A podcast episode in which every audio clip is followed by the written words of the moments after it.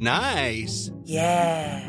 What you're hearing are the sounds of people everywhere putting on Bombas socks, underwear, and t-shirts made from absurdly soft materials that feel like plush clouds. Yeah, that plush. And the best part? For every item you purchase, Bombas donates another to someone facing homelessness. Bombas. Big comfort for everyone. Go to bombas.com slash ACAST and use code ACAST for 20% off your first purchase. That's bombas.com slash ACAST. Code ACAST. Hey, I'm Ryan Reynolds. At Mint Mobile, we like to do the opposite of what Big Wireless does. They charge you a lot, we charge you a little. So naturally, when they announced they'd be raising their prices due to inflation, we decided to deflate our prices due to not hating you. That's right. We're cutting the price of Mint Unlimited from $30 a month to just $15 a month. Give it a try at mintmobile.com slash switch. $45 upfront for three months plus taxes and fees. Promo for new customers for limited time. Unlimited more than 40 gigabytes per month. Slows. Full terms at mintmobile.com.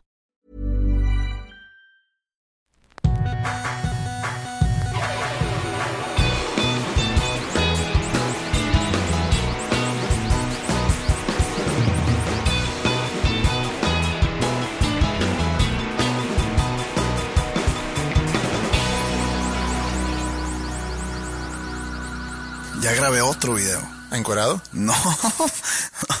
Sí hubo, sí hubo, digo, yo vi varios memes que la verdad sí me dieron, o sea, sí dio risa y, y ver los comentarios. O sea, creo que, creo que funcionó muy bien el video, porque aparte de que es una muy buena canción, pero genera un video así, se presta para que haya memes, para que haya comentarios chuscos. No, yo y sabía demás. que iba a haber memes, pero, o sea, pues se presta a costa de qué, güey? O sea, cuando yo decido, porque fue idea mía, Mm.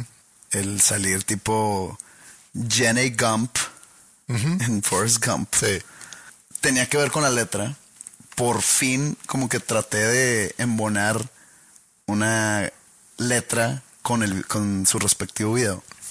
Creo que quedaba muy bien, pero nunca estuve 100%, digamos, convencido con la idea de yo salir así. Mm, tenías muchas dudas y yo me acuerdo haber visto diferentes cortes del video y que estabas tú muy inseguro, sí. Y lo puedo entender porque sí es atrevido. Pero, por ejemplo, pues el video lo, lo dirigió mi hermano, ¿no? Entonces, pues yo le digo, oye, se me ocurre esto, no sé qué más le puedes hacer alrededor. Entonces él se le ocurre todo lo alrededor de mi desnudez.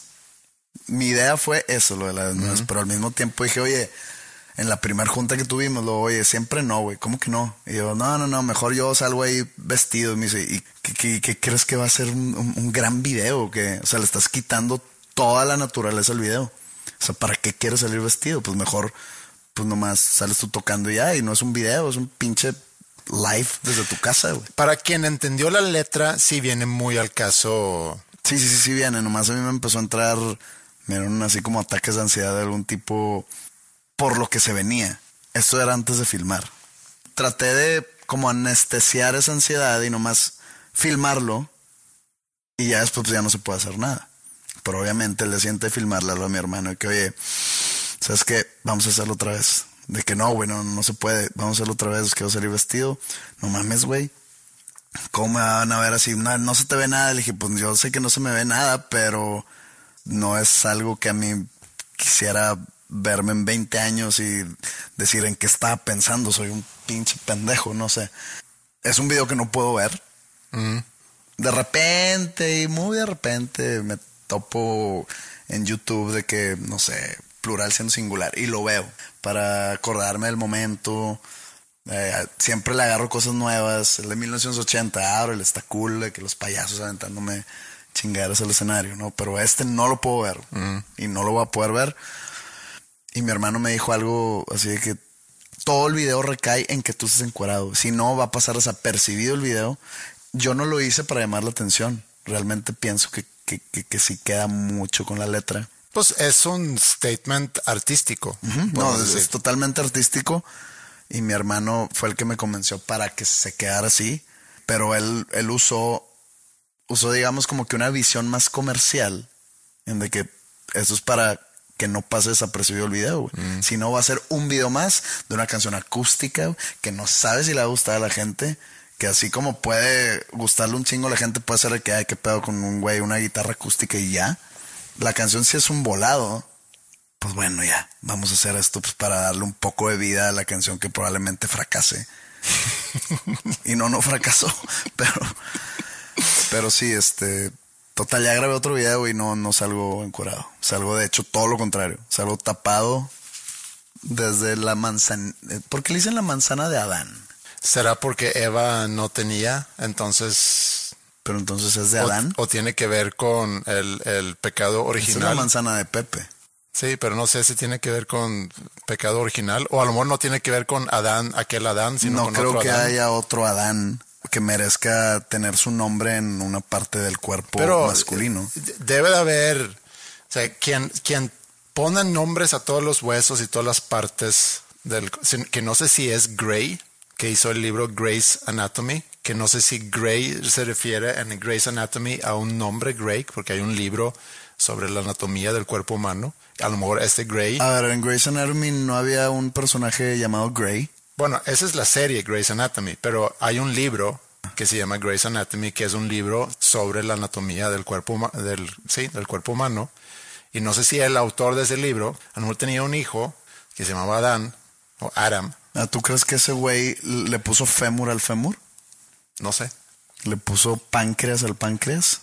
O sea, ¿qué nombres estaban peleándose por nombrar al páncreas? No sé, a lo mejor tenía él un comité de gente proponiendo nombres y páncreas, ok, está bien, va, páncreas. ¿Cómo se dirá páncreas en francés, por ejemplo? Le, Le Pues tú eres la que está haciendo Duolingo francés todos en- los días. En Duolingo. De hecho, hoy, hoy me toca. Rompí mi racha de 25 días. ¿Por? Porque creo que estaba muy crudo. Hoy, hoy no puedo hacer francés. Haces que cinco minutos. De 5 a 8 minutos diarios de francés. ¿Aprendes algo? ¿Sí? No, No, sabes, no, no, no, no, no como te imaginas. no sabes decir páncreas en francés, por no, he, no he llegado a la anatomía. Ah, ok. Total, manzana de Adán. ¿Qué hizo Adán? Aparte de cagarla para merecer un órgano en el, en el cuerpo masculino. Pues no es un órgano. Pues es algo. Digo, me declaro muy ignorante en, en temas ¿Qué es? médicos. O sea, no, sé- no, no, no es un hueso. Es una bola que está en tu garganta que no sé para qué sirva. Los- las mujeres no lo tienen. Yo veo a las mujeres funcionar a la perfección sin manzana de Adán. Porque nosotros necesitamos la manzana de Adán. O porque existe. A lo mejor podemos investigar eso para la próxima semana. Bueno, estamos hablando de tu video. Ah, que estoy tapado desde la manzana de Adán hasta mis talones. Iba a decir como Maná dijo del pelo, de, de los pies a la cabeza, pero no, si salgo, mi, mi cara sí sale encuerada. Ok, entonces, de la manzana de Adán hasta tus talones. Así es. ¿Y así se llama la canción? No.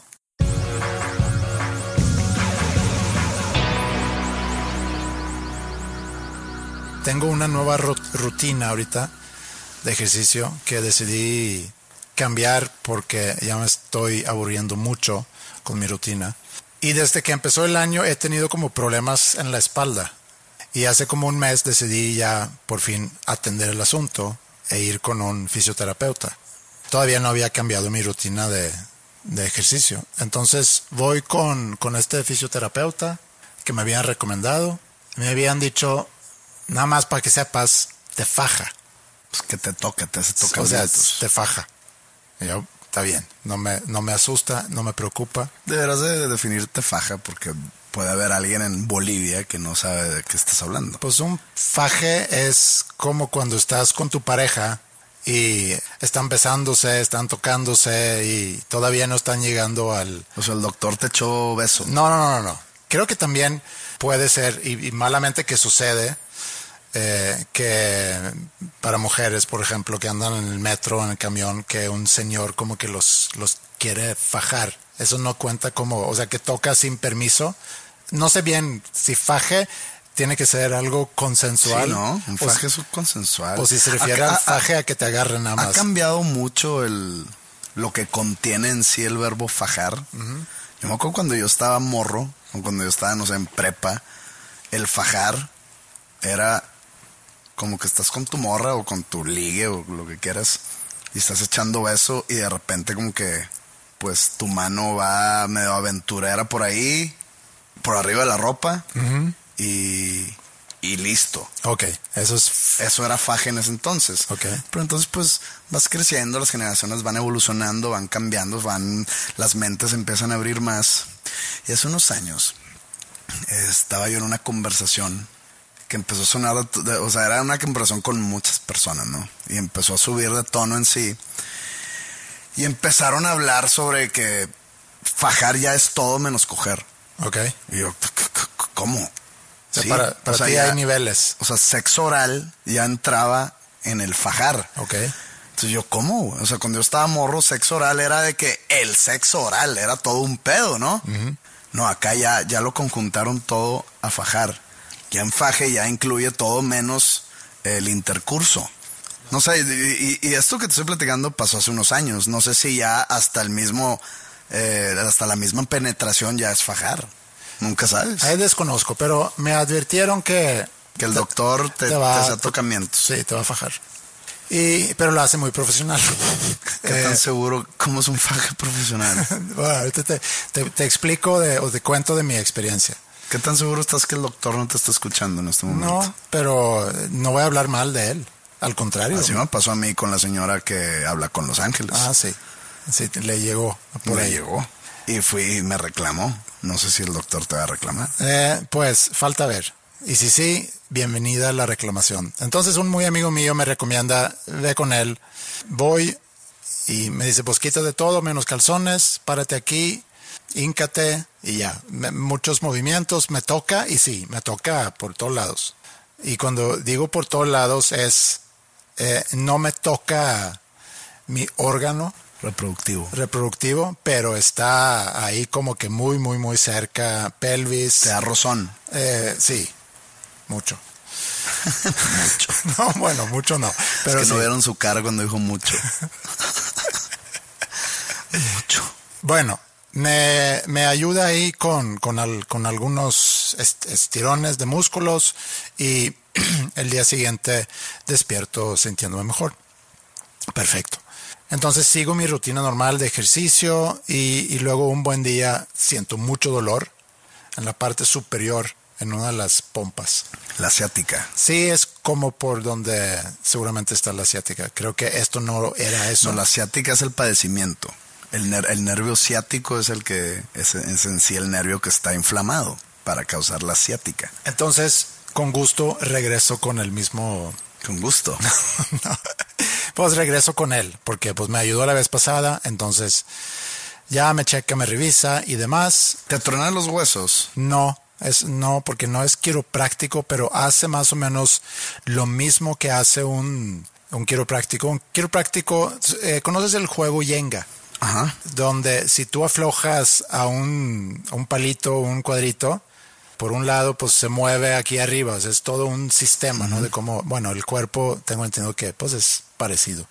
Entonces tú puedes tronar una parte de la pierna para que se te libere algo en el hombro, etcétera. El quiropráctico truena literalmente.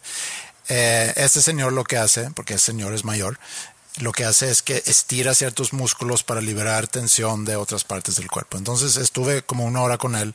El día siguiente me seguía doliendo mucho y, estuve sin poder hacer ejercicio unos días. Y ya cuando me sentí mejor pensé, pues sabes qué, voy a cambiar mi rutina de ejercicio porque seguramente, algo que también me había dicho, estoy haciendo mal algunos movimientos y quería cambiar. Entonces eh, revisé más o menos, bueno, qué tipo de ejercicios eh, puedo hacer. Encontré algo que me gustó, que es hacer todos los grupos musculares todos los días. Entonces, en lugar de hacer, por ejemplo, pecho y tríceps un día o dos veces por semana, encontré un ejercicio donde puedo hacer piernas, pecho, bíceps, tríceps, espalda, hombros en, en, un, en una misma sesión.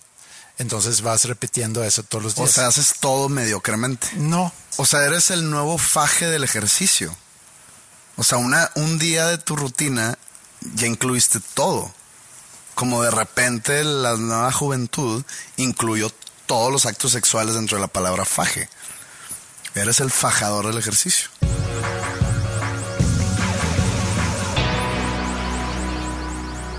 Oye, te quiero poner algo a ver si tú te acuerdas.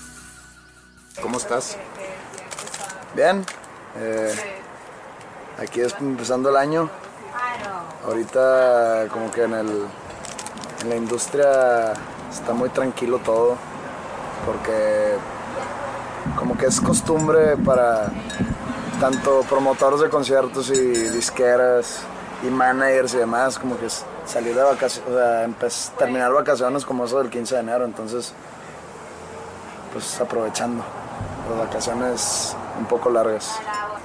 Somos una banda que tenemos nuestro booking agent, que no hacemos nuestras propias contrataciones. Bueno, esa fue la primera vez que nos conocimos. Eso fue en enero 2014. Sí. No sé qué día exactamente. No, yo tampoco me acuerdo el sé día. la locación exactamente. Sí. Sí, pero fue en enero 2014. Eh, en diciembre había salido Sangre Fría y de eso estábamos como que hablando. Sí. Me llamó la atención que te pregunté cómo estás y te arrancaste hablando. Órale. O sea, te quejas si la persona no habla No, y no, te quejas si no. la persona habla. No, no. Entonces, ¿cuál, di- dime exactamente el número de palabras que tengo que decir o contestar al... No, es, ¿Cómo no era estás? queja, no era queja, al contrario. O sea, yo me acuerdo haber terminado esa entrevista contigo, que luego ya resultó en dos episodios de Habitat, 10 y 11. Y salí muy contento por lo mismo, que habíamos platicado mucho y, y habías compartido pues mucha información y sí, yo me salí muy contento. Es, es horrible entrevistar a alguien que no quiere hablar. Ajá. Entonces, Digo, nunca he entrevistado a alguien, pero me imagino. sí, Eh, Es más, me he puesto incómodo viendo entrevistas de personas o que no quieren hacer la entrevista o que no saben contestar preguntas o que no saben cómo Sí. mantenerse o mantener a la persona interesada, ¿no? Escuché parte de esa entrevista el otro día, porque lo quise buscar, porque ya pasaron siete años de esa entrevista. Y, y como dije, fue la primera vez que, que nos conocimos. Tú Habíamos, peinabas como, como Noel Gallagher. sí, tenía un corte Mancunian, sí, Mancunian se llama. o de Manchester, pues, sí, Ah, ok. que mantuve por algunos años. Ahorita veo fotos de esa época. Nadie, y- nadie tuvo los tamaños de decirte que no estaba chido. Eh, sí había comentarios en casa entre En casa. entre otros lugares donde, oye, ¿cuándo vas a cambiar ese corte? Pero bueno, O sea, yo porque te acababa de conocer y se me hacía un poco, digamos, rudo o pasado de lanza el de decirte que, que onda con tu pelo de Oasis, ¿no? sí tenía que pasar años para que lo, para que te sintieras en confianza para decirlo. ¿Me tardé años? O sea, me tardé siete años, se lo estoy diciendo por primera vez. No, sí lo has comentado antes. Sí, yo también he tenido cortes terribles de pelo. Sí, así pasa. Lo que pensé es que obviamente sucede esa entrevista y, ya. Eh, Ahí nos conocimos, pero, pero también fue como una semilla de algo que luego, siete años después, es, es una relación, es otro podcast que hoy graba su episodio 182. O sea, han pasado muchas cosas a raíz de esa entrevista. Y también lo relacioné y pensé en, en cuando yo fui a Alemania y conocí a Ingrid, que cuando inicia esa relación, también cuáles han sido las consecuencias. O sea, son momentos que pasan en tu vida que cuando suceden, tú no tienes forma de saber cuáles van a ser las consecuencias de ese encuentro o de que empezó una amistad o que empezó una relación o lo que haya sido. Sliding Doors. Sliding Doors, sí. Sliding Doors es una película, no crean que estamos diciendo frases en inglés nomás por decirlas. Es una película muy buena con Gwyneth Paltrow. La película son dos historias que se desenvuelven eh, en Para- función paralelamente. paralelamente en función de, de una decisión tomada. De- en este caso es haber llegado al metro a tiempo o no haber llegado al metro a tiempo. Entonces, cuando yo conozco a Ingrid, que también son muchas circunstancias, pero como cada encuentro son muchas circunstancias, y creo que no hay que quizá pensar demasiado en eso, pero cuando la conozco y cuando iniciamos una relación, puedo ya después decir, bueno, ¿en, qué estaba yo pensando? Pues voy a, voy a ir tras la chica mexicana, voy a ir a México, voy a dejar Suecia, voy a ir a, en el Inter a estudiar en Estados Unidos para estar más cerca. O sea, fueron muchas decisiones que se tomaron con un impacto, digamos, importante en mi vida. en función de ese, de ese encuentro. Así como puedo decir que gracias a la entrevista que tuvimos, también han pasado muchas cosas en mi vida como consecuencia de nuestra amistad. O sea, porque no es, no es nada más una amistad y pues te ves una vez al mes, un par de veces al mes, sino también por lo del podcast, por lo de la música y todo, ¿no? Y escuché una canción el fin de semana de una artista sueca que habla sobre una relación a futuro con su pareja. Ya había cortado con la pareja, pero ella en la canción describe lo que ella había visualizado de esa relación.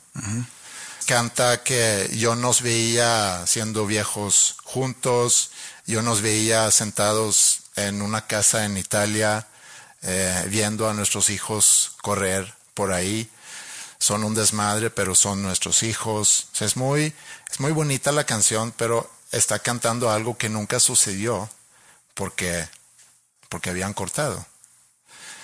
Así como yo he tenido también eh, sueños, y no voy a detallar sobre sueños, pero sueños donde todo lo que ha sucedido en mi vida con Ingrid, en el sueño nunca, nunca sucedió. Hace cuenta lo opuesto a la canción que yo puedo soñar que había conocido a Ingrid, iba a ser nosotros, pero pasó algo y yo ahora estoy viviendo en Suecia, consciente que Ingrid vive en México, yo ya hice otra vida, o sea, mis sliding doors, y, y, cada vez que he soñado eso me, me, duele mucho, así como a esta chica en la canción, porque es muy emotiva la canción, le duele mucho. Está en sueco. Está en sueco, sí. E inclusive vi un, un, video de ella cantando esa canción en vivo y se, se quiebra en una parte de la canción por... eh, así como así como yo me he quebrado cada vez que he tenido esos sueños. Me ha arruinado todo el día siguiente, me despierto muy, muy, muy triste y he despertado llorando porque es como el sueño me quitó todo lo que, lo que he construido. Entonces, pensé nada más sobre eso, cómo hay sucesos en la vida que, que es muy difícil de poder imaginar hacia dónde va eso y que te puede llevar a lugares que, que, nunca habías imaginado. En mi caso, pues me llevó a México y aquí he conocido a, a, mucha gente que me ha permitido hacer muchas cosas que jamás había imaginado. Pero a la vez, debe de haber no sé cuántas versiones de, de nuestras vidas. ¿Tú sí crees en eso? Sucediendo. ¿Que hay, ¿Que hay, mundos paralelos? Pues no sé si creo en eso, no lo he pensado tanto hasta, hasta reciente. Que hay, que hay un Andreas por ahí que nunca se fue a Suecia. Que nunca se arregló ese pelo. Que nunca se arregló el pelo manchesteriano, Ajá. mancuriano. Ajá. Es una cosa muy grande en que creer, o sea, se me hace como que se me hace increíble que exista alguien que sí crea bien, bien, bien en eso. No, no, no, sea, no, estoy diciendo que creo en eso, pero a lo que sí no creo, sí sé que en nuestras vidas hay infinitas posibilidades y oportunidades. Uh -huh. No creo que haya algún destino. No estoy tan seguro que, o, o más bien, no creo que estuvo escrito que yo iba a conocer a Ingrid, que te iba a conocer a ti o que iba a conocer a la gente que he conocido, sino que son circunstancias que suceden en la vida. Por más que se tuvieran que alinear cosas para que sucediera, aún así no creo que existe ese plan. Y sé no. que hay gente que sí piensa, en, que no, sí no, cree en eso. No creo que esté escrito algo, que, que la vida sea como un guion que estamos siguiendo un guion escrito por alguien más. O sea, que somos como, ¿cómo se llaman a los muñecos que tienen hilos? Que somos marionetas. Ah, marionetas, sí. O sea, no creo que seamos marionetas de, o sea, no creo que estemos a la merced de un ventríloco, ¿verdad? Lo dudo mucho. Ahorita mientras contabas eso me, me quedé pensando, güey. Este, cuando sucede algo en tu vida por última vez y no sabías que era la última vez. Mm -hmm la última vez que saliste a jugar con tus amigos cuando estabas chico, no sabías que era la última vez. No. Mi último juego de fútbol, uh -huh. en el cual yo jugué, no, no supe que fue el último juego que jugué de fútbol. Digo, no quiere decir que no vuelva a jugar, pero tuve que dejar de jugar por, por mi lesión en la espalda. Pero no sabía que era el último. Eh, la última vez, no sé, imagínate cuando me muera yo y la última vez que te veo, pues la, no sé qué es la última vez que te va a ver. ¿Y qué pasaría si supiéramos que eras la última vez que estamos haciendo algo? ¿Qué, qué, qué- qué hubieras hecho si, si la última vez que saliste a jugar con tus amiguitos en Estocolmo al bosque o a, a hacer maldades? Si hubieras sabido, es la última vez que esto va a suceder. Sí, pero rara vez sucede así porque siempre tienes la idea o la expectativa que puede volver a pasar. Nomás lo das por hecho. De que, Sí. de que esto va a suceder. O sea, ni lo piensas. Ni lo piensas. Que eso es lo malo. Y eso hace que no lo quizá no lo disfrutas 100. como lo deberías de disfrutar. Esto a lo mejor es la última vez que, es el último podcast. que grabamos podcast. Nunca sabes. No, el último es el 200, ¿no? Sí, pero bueno, puede suceder cualquier cosa y no estás consciente de. Entonces sí, hay que, sí, ese es el, el, quizá ese es el mensaje, que hay que apreciar las cosas más mientras tienes la oportunidad de, de, vivirlas. Y también el que es muy difícil de planear tu vida y pensar en todas las cosas que, que van a suceder porque rara vez sucede así como lo habías pensado y planeado regresando a lo de cuando yo conocí a Ingrid, pues yo no me había imaginado que, ah, ok, entonces en 20 años, o eso fue hace 27 años que la conocí, eh, en 27 años pues voy a vivir en México y voy a estar dedicándome a tales cosas, etcétera. Pues no es, es imposible imaginarlo. Y, y ya, era nada más eso.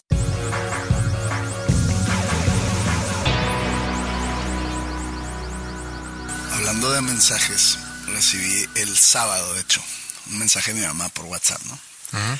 Donde de la nada me manda este mensaje diciéndome que por fin sabe de qué trata la canción American Pie De Don de McLean. Don McLean. Buena le- canción. Es buena. Y le dije, ¿apenas estás enterando? Me dice, sí. Y ella muy consternada por lo, lo que se trata, ¿no? De que, o sea, me enteré y me preocupé por ti, de que habla la canción. Pero, eh, pero a ver, a ver, nada más para contextualizar. Por, por eso quiero platicarte de qué habla. Sí, pero bueno, ¿cómo se enteró? Ah, no sé, no le pregunté. Ah, ok. La canción habla o está, no sé, inspirada en el accidente donde muere Buddy Holly, eh, Richie Valens y otro güey que no me acuerdo cómo se llama, The Big Bopper. Sí, no me acuerdo también, pero todo eso Era- viene... Eran unos rockeros de los años 60, Cin- 50. 50, 60. Sí, Rockeros, entre comillas, de lo que se conocía en ese entonces como el rock. sí. Todo viene en la película La Bamba. Ok, no la vi. pero- viste La Bamba? No. ¿Es buena? Sí, es de la vida De Richie Valens. de Richie Valens. La canción famosísima de um, Los Lobos, La Bamba, es la que sale ahí en... No sé si ellos salen inclusive como la banda de Richie Valens en la película. El actor, ¿quién es? Eh, Es el que sale en Young Guns. Ajá, Es como sí. un... pues latino, parece latino. Es como una cruce de latino con, con nativo americano. Sí, Como que es, es- eso me, me, me da... sí.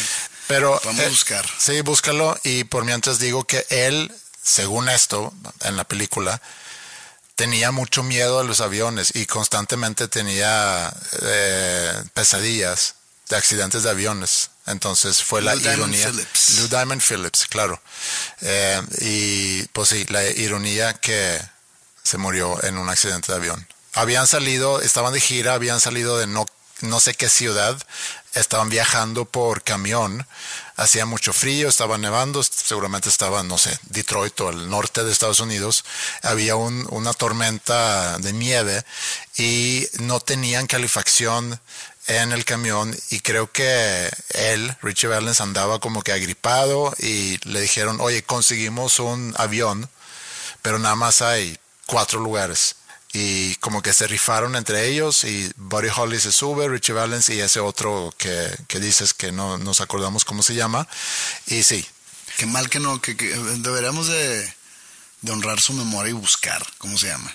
ah, el tercero. Sí, como que lo estamos tirando muy que puso ese güey. Pues sí, es como eh, sabemos quién es Neil Armstrong, sabemos quién es Buzz Aldrin, pero no sabemos cómo se llama el tercero. Sí, es The Big Bopper.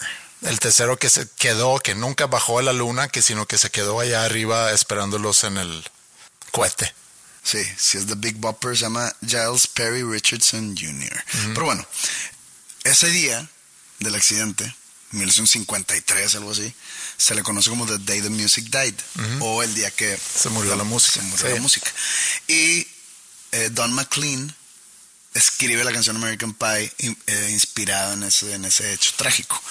Entonces mi mamá se entera de que habla la canción, una canción muy famosa de los años 70 y pues como que se preocupa por mí porque dice, tú eres músico, tú viajas en avión, pues no quiero que te mueras en avión. Y así es mi mamá.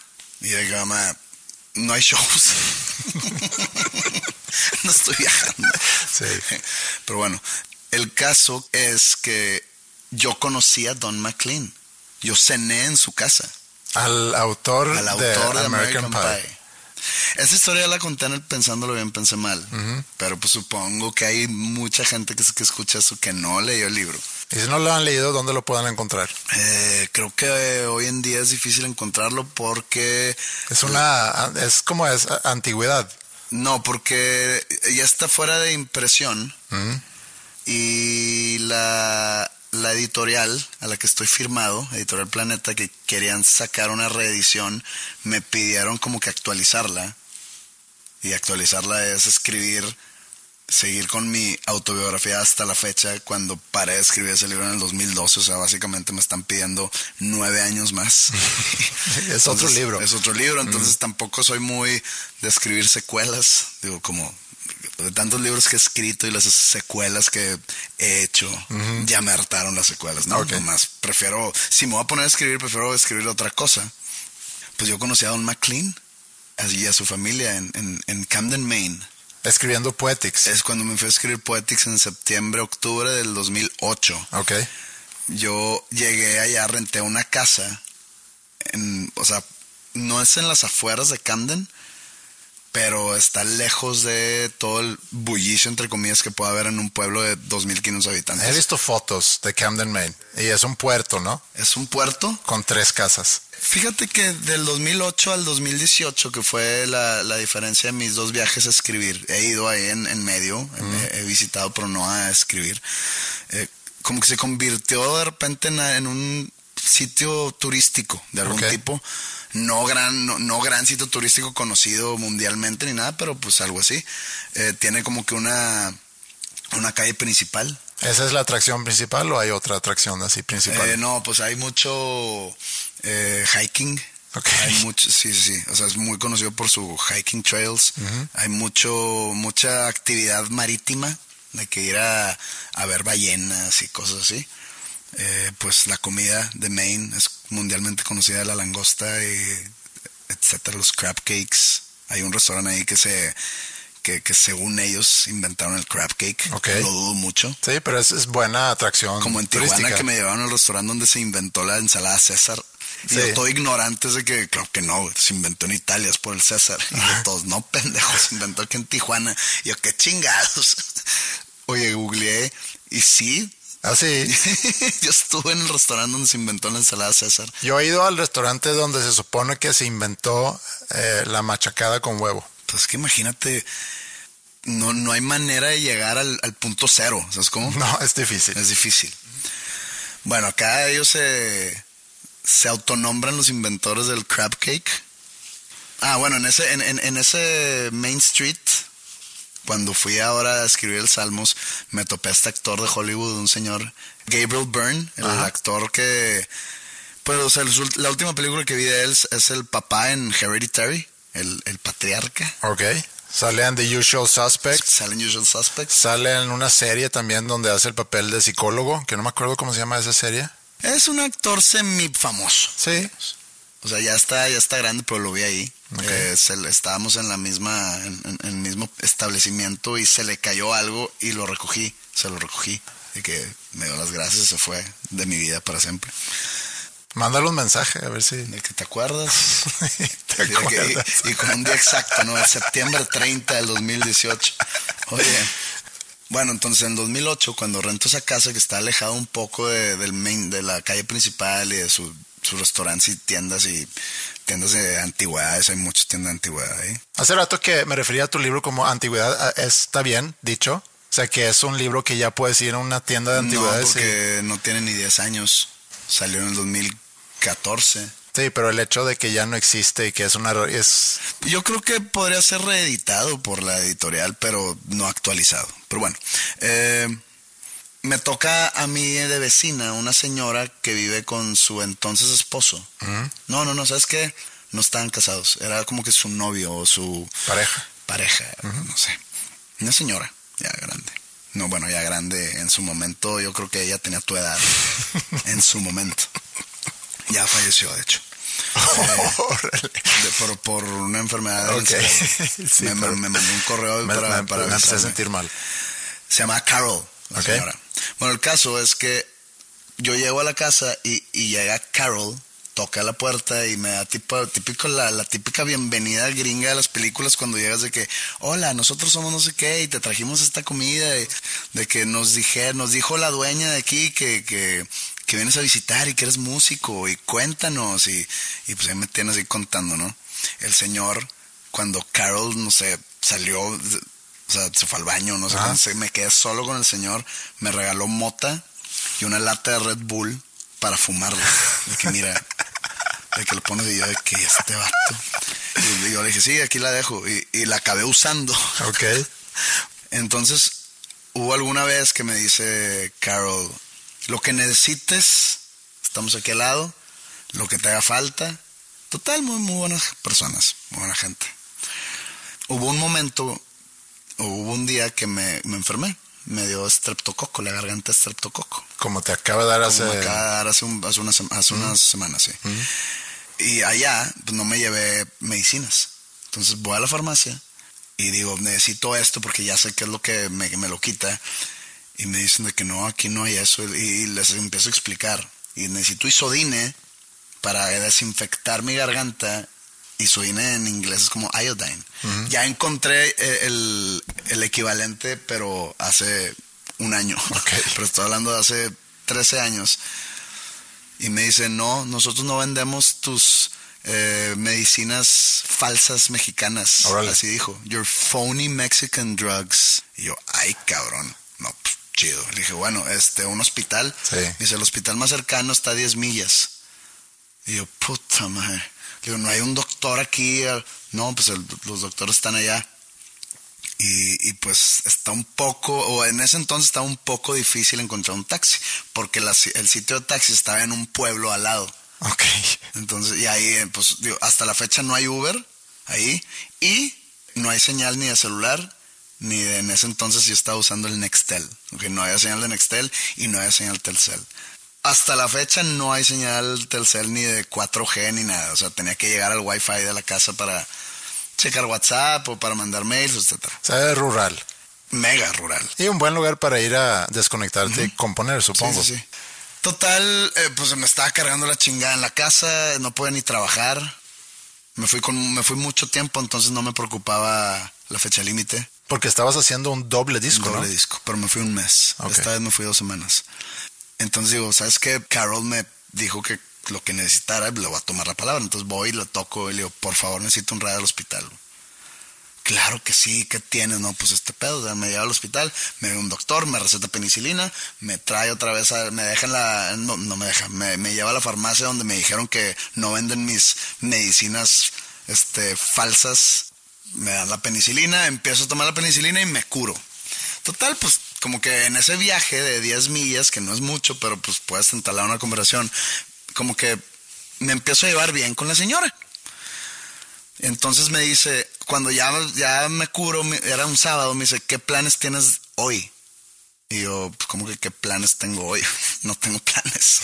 Te ibas De que- a sacar a un de date. que iba, iba a ver la tele y dormirme borracho solo. Y me dice, cumpleaños un amigo y va a tener una dinner party o una, una cena en su casa. O sea, es amigo nuestro. De hecho, yo creo que sabes quién es él. Y yo, ¿quién? Me dice, Don McLean. Y lo voy a aceptar. No sabía quién era. Yo que no, no tengo idea quién es. Me dice, ¿cómo? güey? ¿No has escuchado la canción American Pie? Y yo, sí. Que estoy más familiarizado con ella por Madonna, que acaba que sacó un cover. Sí. Dije, pero pues no sé quién la canta originalmente o quién la compuso. Me dice, nuestro amigo. Y cumpleaños y le platicamos de ti y dijo que te invitemos a, a, a su cena. Y yo, es una fiesta grande, no, somos nosotros, otra pareja de amigos, de que su familia y tú. Y yo, jalo, a huevo. Tal, pues fuimos y pues es una casa que está, no estaba tan lejos de, de donde me estaba quedando, pero pues caminando, sí es como unos 40 minutos. Y me fui con ellos en, en- en su carro. Y llegamos allá y, y, pues, pues una gran casa. Y entonces pues llegan y, y en ese momento yo era el centro de atención. De que sí, nos ha platicado de ti, de tu banda, a ver, enséñanos algo. Y pues yo pues no traigo nada. Y dije, pero pues está el MySpace. Dije, pues te puedes meter. Fue al señor a su computadora para poner y pues ahí puso dos, tres canciones y como que siento que no le gustó. Este, de que, ah, ok, rock and roll, chingón. Y de que ya, pero me seguía preguntando de que, ¿y qué instrumento tocas? Y, y cuándo aprendiste. Mi hijo Wyatt, su hijo se llama Wyatt, toca muy bien la guitarra. Le voy a decir que baje para que, para que ah, se armen, co- como dijo, Un de que un- no, como que un combate. Y yo, no, combate. de que no quiero combatirlo. Tal, baja el niño y empieza a tocar la guitarra, una guitarra acústica, y tocaba súper mega cabrón. Y Ah, ya de sí. que, eh, pues mira, yo sé que tren, tren. No, obviamente actué como si me diera pena. Y dije, no, no, no, no, no, sí, me va a ganar, me va a ganar. Sí. Como que muy humilde, pero era, era real. Total, ya empezamos a cenar y pues la conversación se volteó a de que Pepe no existe. Entonces empezaron ellos a hablar entre, entre ellos temas, entre ellos yo de que, ah, sí, huevo. De que te está gustando la carne, sí, sí, está muy rica. Y ya, como que la sobremesa, que el postre, y dije, pues ya no tengo nada que estar haciendo aquí. Entonces, pues me paré y dije, "Oye, ya me voy. Y Carol y no me acuerdo cómo se llama el, el- de su pareja. Pues no te llevamos, espérate. Yo, no, no, no, que como que quiero caminar. Entonces caminé como por 40 minutos con unas tres copas de vino encima a, a la casa. yo, en- yo en ese entonces, en el 2008, yo tenía novia, ¿no?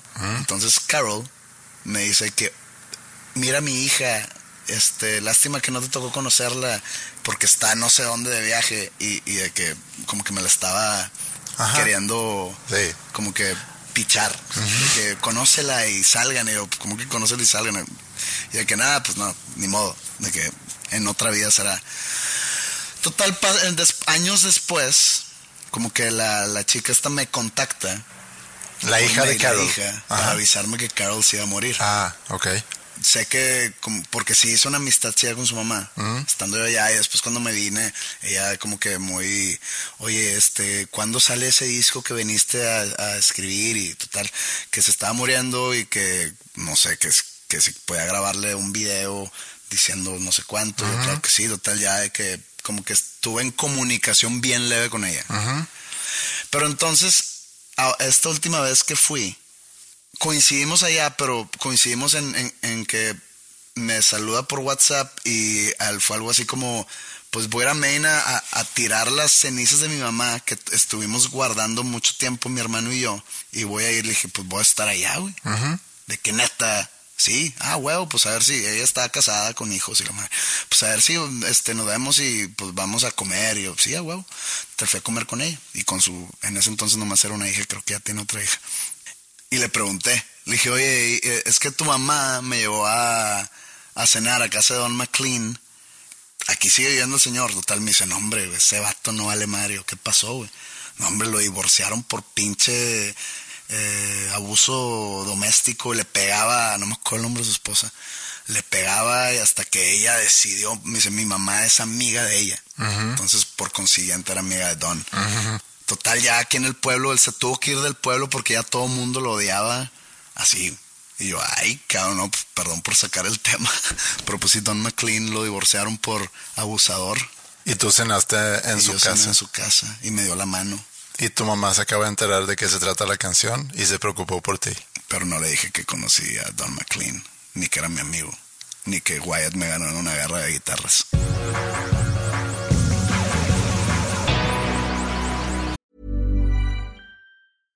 Hey, I'm Ryan Reynolds. At Mint Mobile, we like to do the opposite of what Big Wireless does. They charge you a lot, we charge you a little. So naturally, when they announced they'd be raising their prices due to inflation, we decided to deflate our prices due to not hating you. That's right. We're cutting the price of Mint Unlimited from $30 a month to just $15 a month. Give it a try at mintmobile.com slash switch. $45 upfront for three months plus taxes and fees. Promo for new customers for limited time. Unlimited more than 40 gigabytes per month. Slows. Full terms at mintmobile.com. Many of us have those stubborn pounds that seem impossible to lose, no matter how good we eat or how hard we work out. My solution is PlushCare. PlushCare is a leading telehealth provider with doctors who are there for you day and night to partner with you in your weight loss journey. They can prescribe FDA-approved weight loss medications like Wagovi and Zepbound for those who qualify. Plus, they accept most insurance plans. To get started, visit plushcare.com slash weight loss. That's plushcare.com slash weight loss.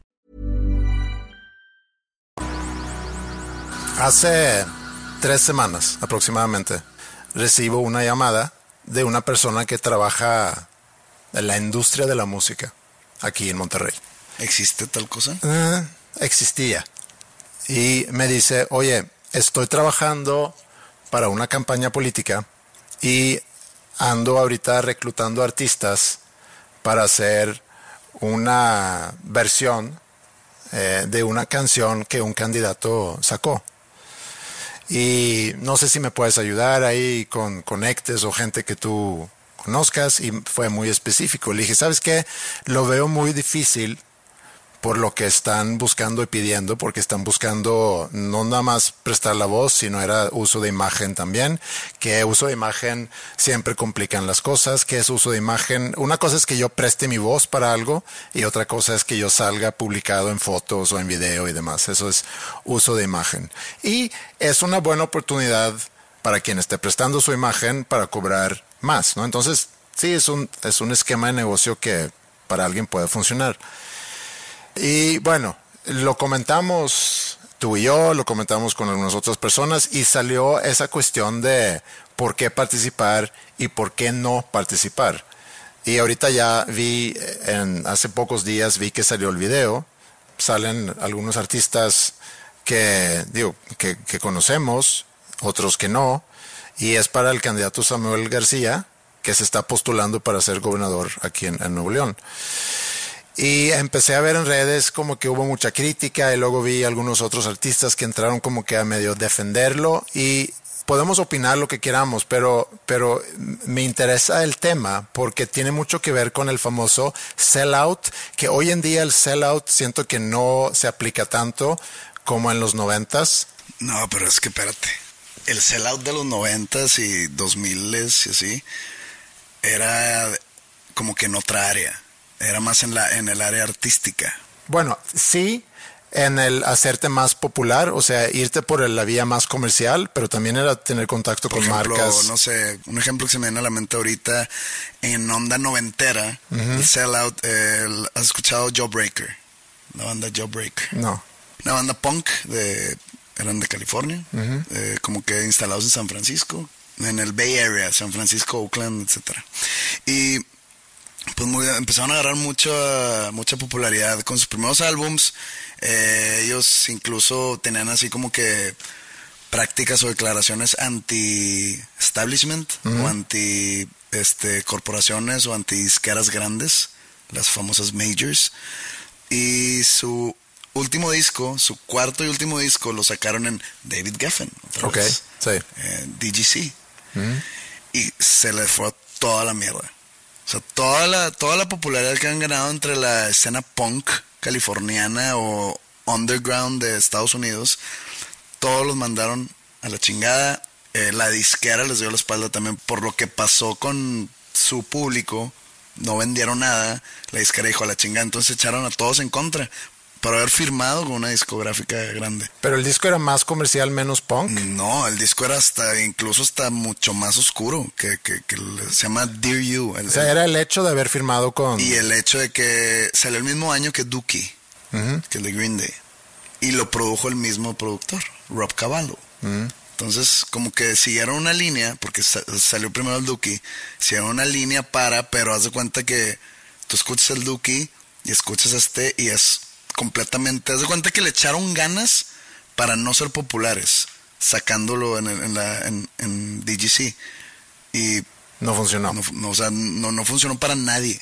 Y les llamaron Sellout por haber firmado con Sí, Geffen. Pero durísimo. Bueno, otra banda de más o menos de la misma época, quizá el mismo año, porque esto me late que es 94, por ahí. También Metallica iba a sacar el disco después del álbum negro. Hicieron una reingeniería, Se cortaron el pelo. se cortaron el pelo. Fue como en el 95, porque me acuerdo que, que en el Unplugged de Alice in Chains, eh, ellos eran muy amigos de, de los Alice in Chains, o son los Metallica, y estaban ellos en el público. Y el bajista de Alice in Chains, Mike Inez, en su, digamos, en su bajo, puso en calcamonías de que friends don't let friends get haircuts. Así como que tirándole cagada a esos güeyes porque se cortaron el pelo. Entonces como que era nuevo el concepto de Metallica con el pelo corto. Y, y fue en el 96 eso. Sí, y hubo mucha gente en, en esa escena metal diciendo que Metallica le dio la espalda a la escena metal por haberse cortado el pelo y por haber cambiado un poquito Pero desde el Black Album, ¿no? Con, con la música que...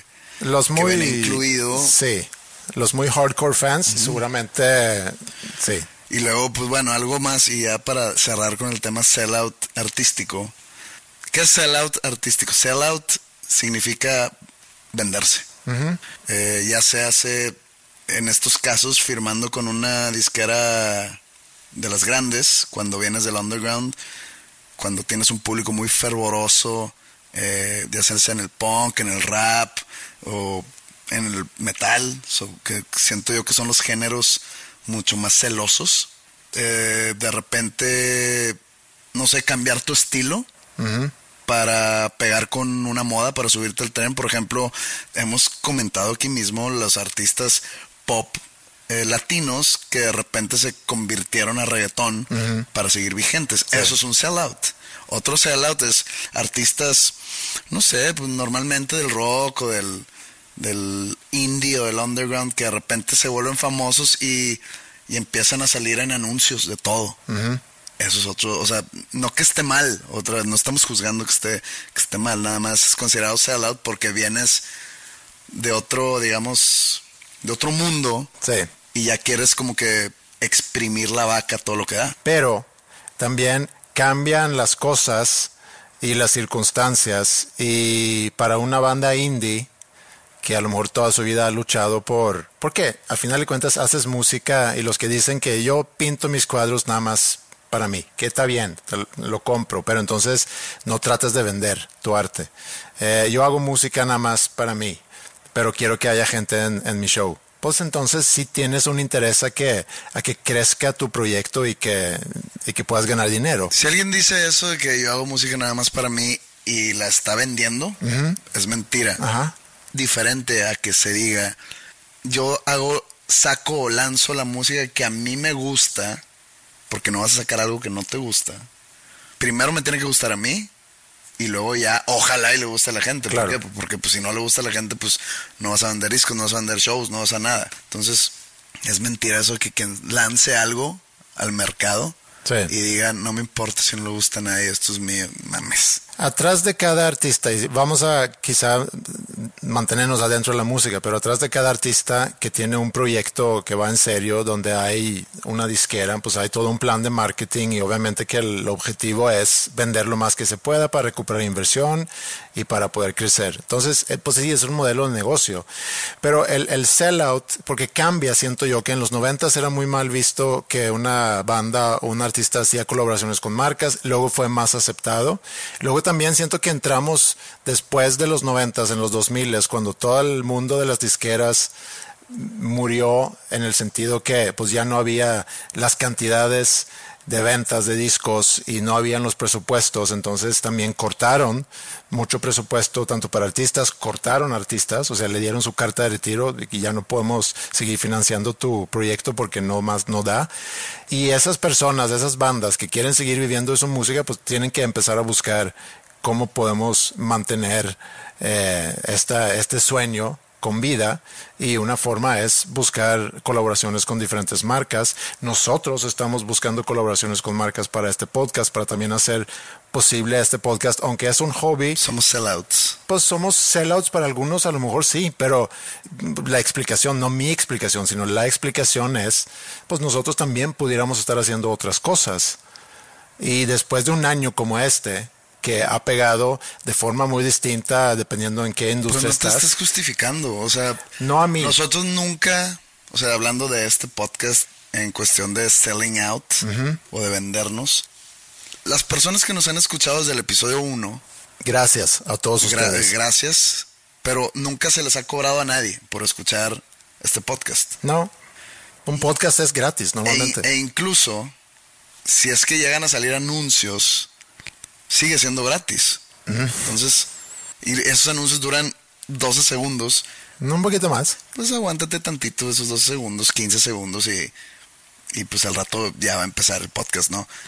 Como tú dices, estamos haciendo esto que a mí me quita cierto tiempo a la semana, a ti te quita más tiempo que a mí en la semana, porque tú te aventas la edición. Pues oye, sentimos que pues nuestro tiempo vale algo.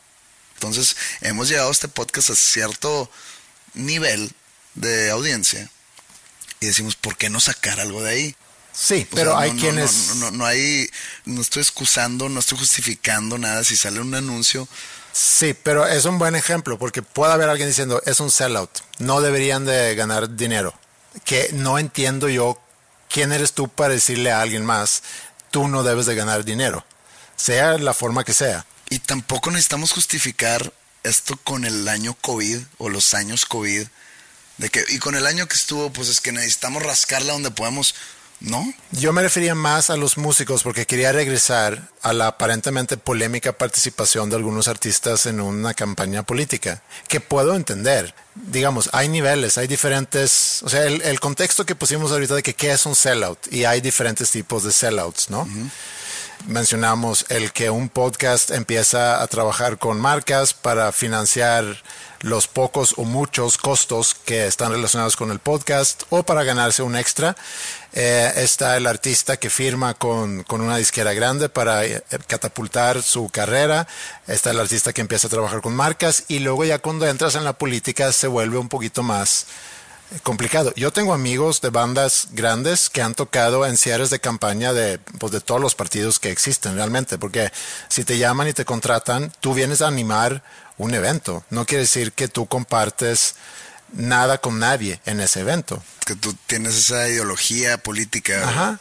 Es como si yo diría, si yo tuviese una banda y me, y me invitan a, a tocar en un bautizo, y si de eso yo vivo, digo, no, yo, yo no soy creyente, entonces yo no puedo tocar en un bautizo. Yo Pues, no creo en el bautismo. Ajá, es una chamba. Vas y haces el trabajo. ¿Qué Pero, tipo de bandas irían a tocar un bautismo? pues a lo mejor bandas no, pero conjuntos que tocan covers, que vienen a animar una fiesta. O sea, ¿crees tú que, por ejemplo, Caifanes en algún momento tocó en un bautismo? ¿Se llama bautismo o bautizo? Pues el, el sacramento se llama bautismo. Ok. No sé si el acto o si la fiesta se llama bautizo. Pues no sé qué hacía Saúl Hernández antes de tocar en Caifanes, cuando tenía 16, 17 y empecé a tocar guitarra. A lo mejor fue al, al uno que otro bautismo para animar el evento. Saúl Romo a lo mejor también iba con Saúl o aparte. Nunca entendió las fiestas de bautizos. No, ese es todo otro tema. Yo porque, tampoco. pues se supone que la fiesta es para, digo, suponiendo que es un bebé, ¿verdad? Porque de repente hay cabrones de 40 que me acabo de bautizar ayer. Ah, la chica. Y luego no me invitas a tu peda. Pero bueno, la fiesta es para los bebés. Porque el bautizo es, bautismo es a las 2 de la tarde. Y de ahí todos a la casa. Y va a haber una pedota y la pedota sigue y no sé qué. Y saquen al bebé y el bebé está afuera Sacan al 32 minutos, lo vuelven a dormir y está en la peda. Entonces la peda no es para el bebé, No. es para los papás. Pero ¿estás de acuerdo que, o sea, aquí en México, cualquier pretexto para tirar fiesta se aprovecha? Pero entonces que la fiesta sea para los papás del bautizado. ¿Qué, qué celebramos? Que Juan tiene un hijo bautizado, no que a Juanito Junior lo acaban de bautizar. Sí, pero entonces hay bandas que van y animan ese tipo de eventos. pues también le puedes poner una playlist de Spotify. Sí, también. Pero el, el punto es, Sin ánimo de comparar una playlist con una buena música en vivo. sí, pero mi, mi comentario de, de este año, tomando en cuenta la industria de la música, se ha sido muy golpeado. Y tú lo has vivido en... Yo ayer estaba platicando con alguien sobre mi frustración de cómo, y no, y, y esta frustración no, no viene de un lado económico, de un punto de vista económico. Mi frustración de que quiero mi vida de vuelta. Y me decían, ¿pero a qué te refieres? Ya está básicamente todo abierto. A eso voy. Todo mundo ya tiene su vida de vuelta. Digamos la gran mayoría, porque hubo mucha gente que perdió su trabajo.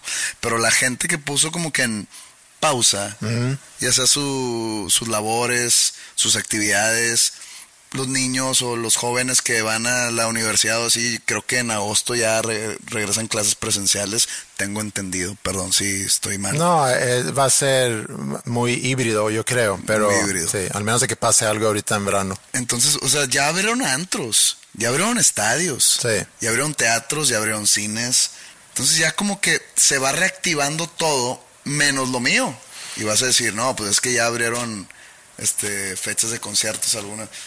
Sí, pero a 20% capacidad, 30% capacidad. 40 inclusive vi. Lo- lo- los conciertos que hizo Intocable de pues, Intocable normalmente mete no sé 30 mil personas por show pues era un show de 3 mil y no porque Intocable no pueda llenar más sino porque está mega limitado así a veces es difícil Sí. o sea detrás del de lo que sucede en el escenario hay corridas financieras pues, que no dan Y a eso iba, cuando después de un año como este, y, como músico lo has vivido muy difícil porque pues no pudiste tocar y ahí se genera la gran mayoría de los ingresos. Hay artistas que tienen un gran catálogo que generan regalías por su catálogo porque sigue, pues, pues, se sigue funcionando la máquina. Hay músicos que se han diversificado y que del dinero que en algún momento se ganó se invirtió en otro tipo de cosas y están a lo mejor este año trabajando otro tipo de proyectos, manteniéndose activos económicamente. Y hay músicos que pues apuestan todo a, a su, a su música, a sus presentaciones en vivo y cuando no hay de repente y, y cuando sale la oportunidad de poder hacer algo como este, ah, regresando a lo de la campaña política Ajá. Entonces, después de un año de a lo mejor no haber generado ni un solo peso, llega una oferta que se te hace muy atractiva económicamente, pero tiene varias ventajas. No, no, no, no tú, sino hablando ah ok una oferta. es que me hablas así de tú muy directo bien No, me refiero a que específicamente los que decidieron participar en este, en esta campaña. Dices, yo tengo que comer, yo tengo que eh, pagar renta, tengo que pagar colegiaturas, lo que tú quieras.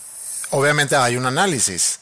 Dices, bueno, ¿cuáles son las desventajas? Pues me va a llover, me van a criticar, porque si critican a la banda de punk que tú mencionas porque firmaron con una disquera grande, ¿cómo no me van a criticar si decido dar la cara Eran en una campaña tiempos. política? Es otros tiempos, sí, pero la gente puede criticar porque sale un, un anuncio eh, escuchando un podcast en Spotify Premium si yo estoy pagando por no tener anuncios. O sea, si ahí está la barra de las quejas, pues obviamente se sabe que va a haber quejas si tú decides dar la cara en una campaña política. Pero ahí, ¿cómo es el proceso? O sea, por un lado, entiendo, tienes que generar ingresos y, y también aquí tienes la oportunidad, porque quiero pensar que cobraron muy bien, de generar buenos ingresos para reponer un año que estuvo de la fregada, pero tiene su consecuencia. Es un poco como si yo te digo, oye, te doy X cantidad para que hagas tal cosa. Y tú puedes decir, no hay, no hay dinero en el mundo para que yo haga tal cosa, pero a lo mejor hay un precio. Si yo te digo, te doy 100 millones de Todos dólares. tienen un precio.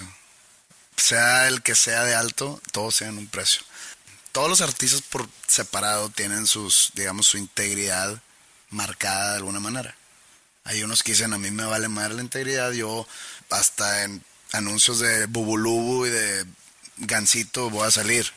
Hay otros que dicen, no, tengo que cuidar un poco mi imagen porque pues a mi pensar yo represento otro tipo de artista, otro tipo de forma de pensar, etcétera. En mi caso en particular, a mí se me buscó de campañas tanto estatales como municipales de aquí de, de San Pedro, o sea, de Nuevo León y de San Pedro. Jamás he hecho públicas mis tendencias políticas, que no son muchas. este, jamás he hablado del tema. Trato de no meterme en ese rollo. Me buscaron de campañas, te digo, y decliné todo. ¿Por qué? Porque no quiero yo ser, no quiero sentirme involucrado de ninguna manera en una campaña política, por más dinero que haya, o por más eh, exposición, porque también hay unos que son bien, bien caciques y te venden el, imagínate toda la exposición que vas a tener. Es como cuando eh, estábamos empezando y nos invitaban a tocar a, una peda o algún lugar y, no, pero pues les vamos a dar cerveza. En los bautizos. O de que, oye, van a venir como 300 personas, imagínate, toda esa gente los va a escuchar. Y de ahí como que se, se salía, ¿no? Acá, acá es igual, o sea, o te tira, o te ofrecen dinero, o te ofrecen de que el exposure supuesto que te van a dar, ¿no? Total, yo opté por no estar en ninguna de esas opciones, porque uno no es mi forma de, de manejarme, dos, ahora más que nunca quiero estar lo más alejado de la política porque no sé si te has dado cuenta, pero ahorita la política es, es un pinche circo. Yo me entero de ese video porque tú lo mandaste a un grupo. y, y, yo lo vi y dije, ah, cabrón, qué lamentable. Sin juzgar a los participantes, porque yo di mi punto de vista o mi experiencia personal en de que yo no participaría en cosas similares. Prefiero mantenerme alejado, por ahí las razones por qué. Pero tú lo mandaste como para recabar opiniones y pues todo el mundo fue así como que puta madre. Pues entonces se hace viral nacionalmente ese video, ya sabes, porque pues Monterrey somos, es un circo, o Nuevo León es un circo para todo el resto de la República. Y pues me empiezan a llegar tweets, como siempre. Y me dio risa uno que decía, está cabrón como José Madero hasta los políticos les cae mal y no, lo invita.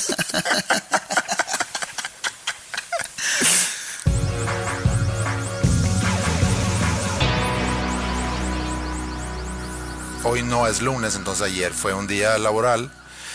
Tuve un día intenso laboral.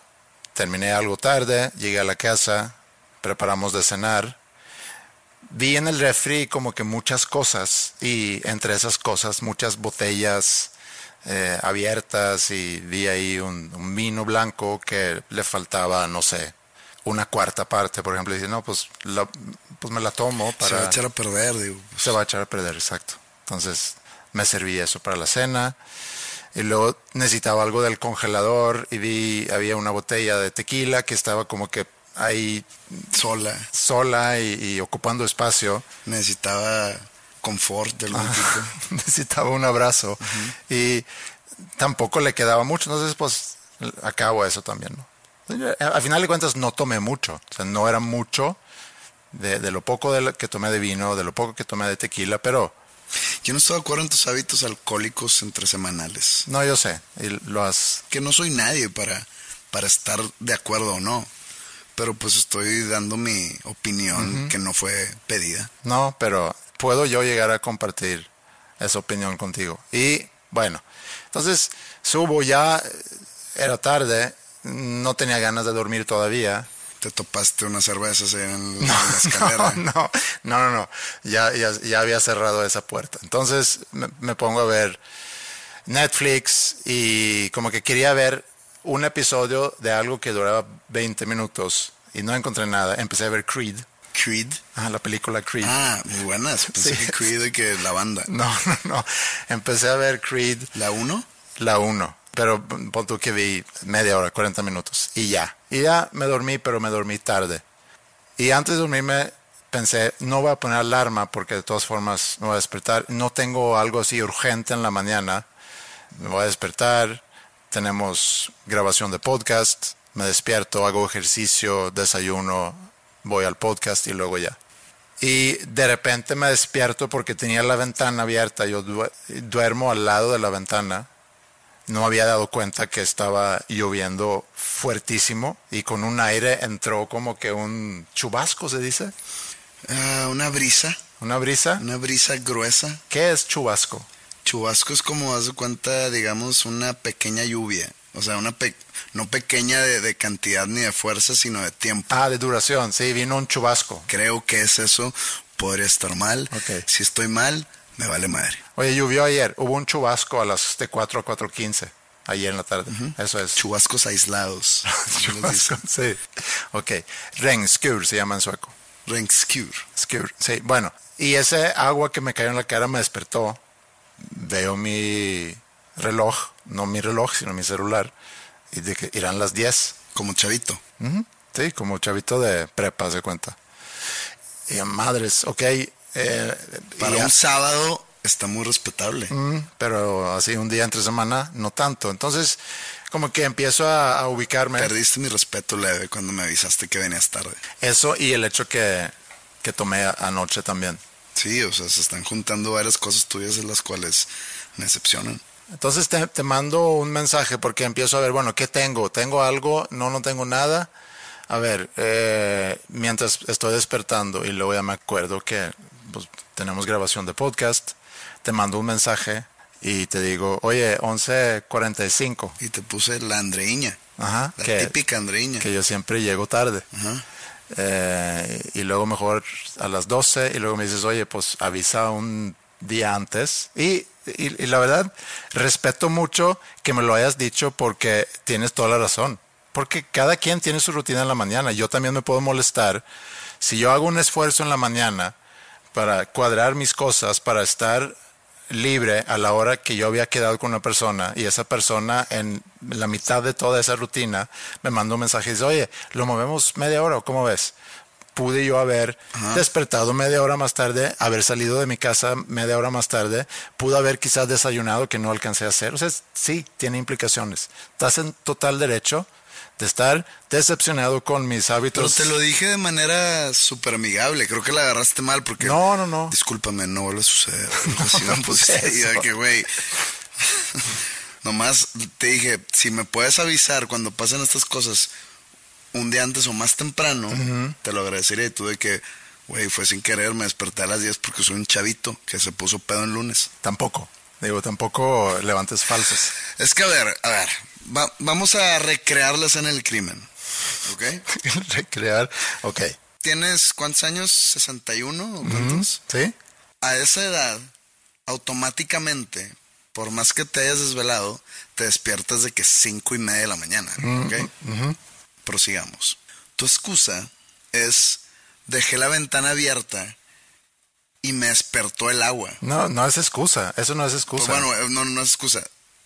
La razón por la, la, la razón que me diste a mí fue de que, güey, me despertó el agua a las 10 de la mañana. Por lo que yo recuerdo que yo me desperté a las siete y media, es que estuvo lloviendo toda la mañana. El agua decidió despertarte a las 10. Sí, sí. Y estoy agradecido. Entonces, el agua te estuvo tratando de despertar desde las 7, Ok. lo cual no logró. Ajá. O sea, no es una excusa de que madres, me despertó el agua a las 10. Ah, entonces si hubiera cerrado la ventana, seguirías que tono. Güey, te mandé mensaje estando dormido todavía. No sé qué puse. Lo quise poner como para aliviar, alivianar un poco la situación de, de que no te cagues, no te Ah, no, enojes. está- no me voy a cagar por eso. Nomás te dije que, oye, la neta pude haber de que hecho más cosas en la mañana. Llegué, hace rato. llegué a las 11.35 en lugar de las 11.30. Entonces sí, todavía cinco minutos tarde. Pero bueno. Llegar temprano es llegar impuntual. Sí, también. ¿Por qué había tantas cosas en el refri, lo cual ocasionó que anoche tuve que hacer una limpia? Digo, estaba haciendo yo un bien por el refri, por el lugar. Hay diferentes tipos de limpias. sí. Eh, El viernes hubo actividad en la casa, el sábado hubo actividad en la casa y el sábado me contaron algo que quería rebotar contigo. Espero que esté de acuerdo porque nos está escuchando. Mario vino a la casa, nuestro amigo Mario, Mario Vidigaray, que ha hecho eh, pues, el arte de este podcast, ha participado en su momento cuando eh, platicamos sobre el, el Heimlich. Saludos a Mario. Saludos a Mario. Y eh, nos contó una historia sobre un intercambio navideño. ¿Y por qué contó una historia sobre un intercambio navideño? Porque llevamos mucho tiempo de no juntarnos por la situación actual, etcétera. Entonces teníamos mucho tiempo. He visto a Mario, pero no así en, con, con Carmen, con su esposa y, y con otra pareja y teníamos mucho rato de no vernos todos. Entonces empezamos a platicar cosas y, y, entonces salió ahí el tema del intercambio navideño que le había tocado a su esposa. Esta Navidad anterior. Esta Navidad anterior. Entonces a la esposa le había tocado hacer un intercambio en la empresa donde ella trabaja con una persona que como que, que no conoce muy bien y un día se mensajearon nada más, oye, soy ¿cómo se dice? Secret Santa o soy tú quien te va a dar regalo secreto. El regalo secreto, etcétera, ¿no? Y dice que un día, eh, un día 22 de diciembre. Muy cercano. Muy cercano a Navidad. Eh, Mario está trabajando, cerrando año, eh, como que estaba muy estresado. Me, me, lo contó así. Estaba yo muy estresado ese día. Quería terminar con todos mis pendientes del año antes de ya ir a las vacaciones navideñas. Y tenían que salir porque tenían que ver algún pendiente fuera de la casa. Y en eso llega un mensaje de esta persona, el, el regalo secreto de, de su esposa y dice, ya va por allá el regalo, con un, no sé, un Uber o un Rappi o no sé con qué medio.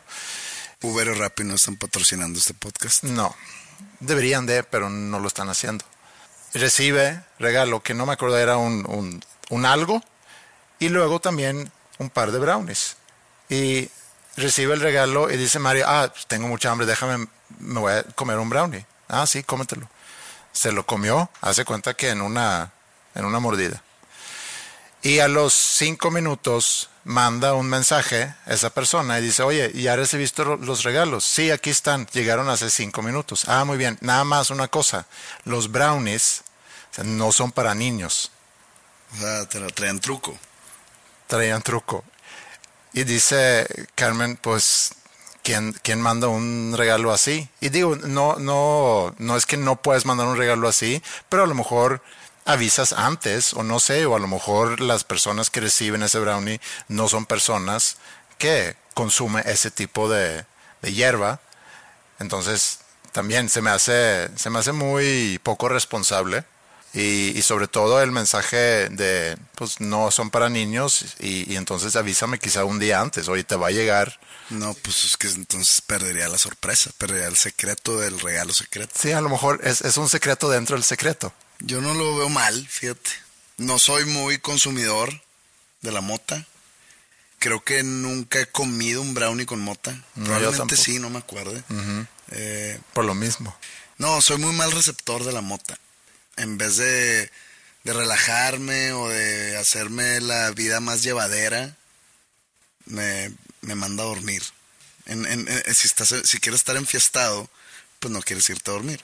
Yo soy muy mal consumidor también. Y creo que la última vez que probé fue hace 20 años, a lo mejor. Yo creo que fue en el 2014, algo así. Mm. Y, y, desde entonces no lo he vuelto a probar porque fue mal viaje. Y entonces cuando me cuenta eso Mario, a mí me empieza a dar mucha ansiedad, como que second hand anxiety. ¿Pero Mario se puso mal o qué? Pues Mario también es un poco como yo, que, que, le gusta tener control y, y, él aparte estaba muy concentrado queriendo cerrar. Entonces imagínate que has comido algo, como una vez, por ejemplo, hace también 20 años, estaba yo trabajando en una empresa y teníamos un cliente que tenía su negocio ahí por carretera nacional y teníamos una visita con ellos. Y de regreso a Monterrey o a la oficina nos paramos a comer y había yo pedido como una milanesa de pollo, me lo dan, empiezo a comer y luego veo que está medio crudo uh -huh. el pollo.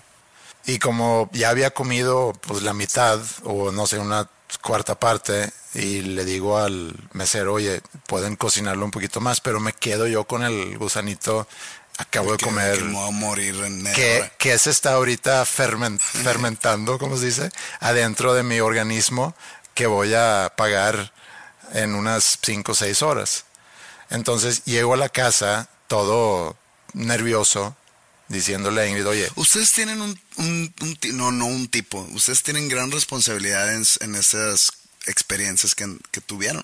Tú con el pollo y Mario con el brownie. Es gran no, no, no es culpa ni del cocinero, bueno, no, sí es, pero no es culpa del, del Santa secreto, ¿eh? Uno, el regalo no era para Mario. Mario se aventuró. Dijo, brownies. Y agarró y se comió uno. Sin preguntar ni de quién eran ni de dónde venían. Tú, si te vas a comer una milanesa de pollo que está cruda, te das cuenta desde el minuto uno. O sea, te metió en un gol de vestidor. La carne rosita, pues nomás no, no, no, no le entras. Sí. Entonces fui a la farmacia, expliqué que lo que había sucedido. Me dicen, bueno, pues es que, ¿qué quieres que te dé?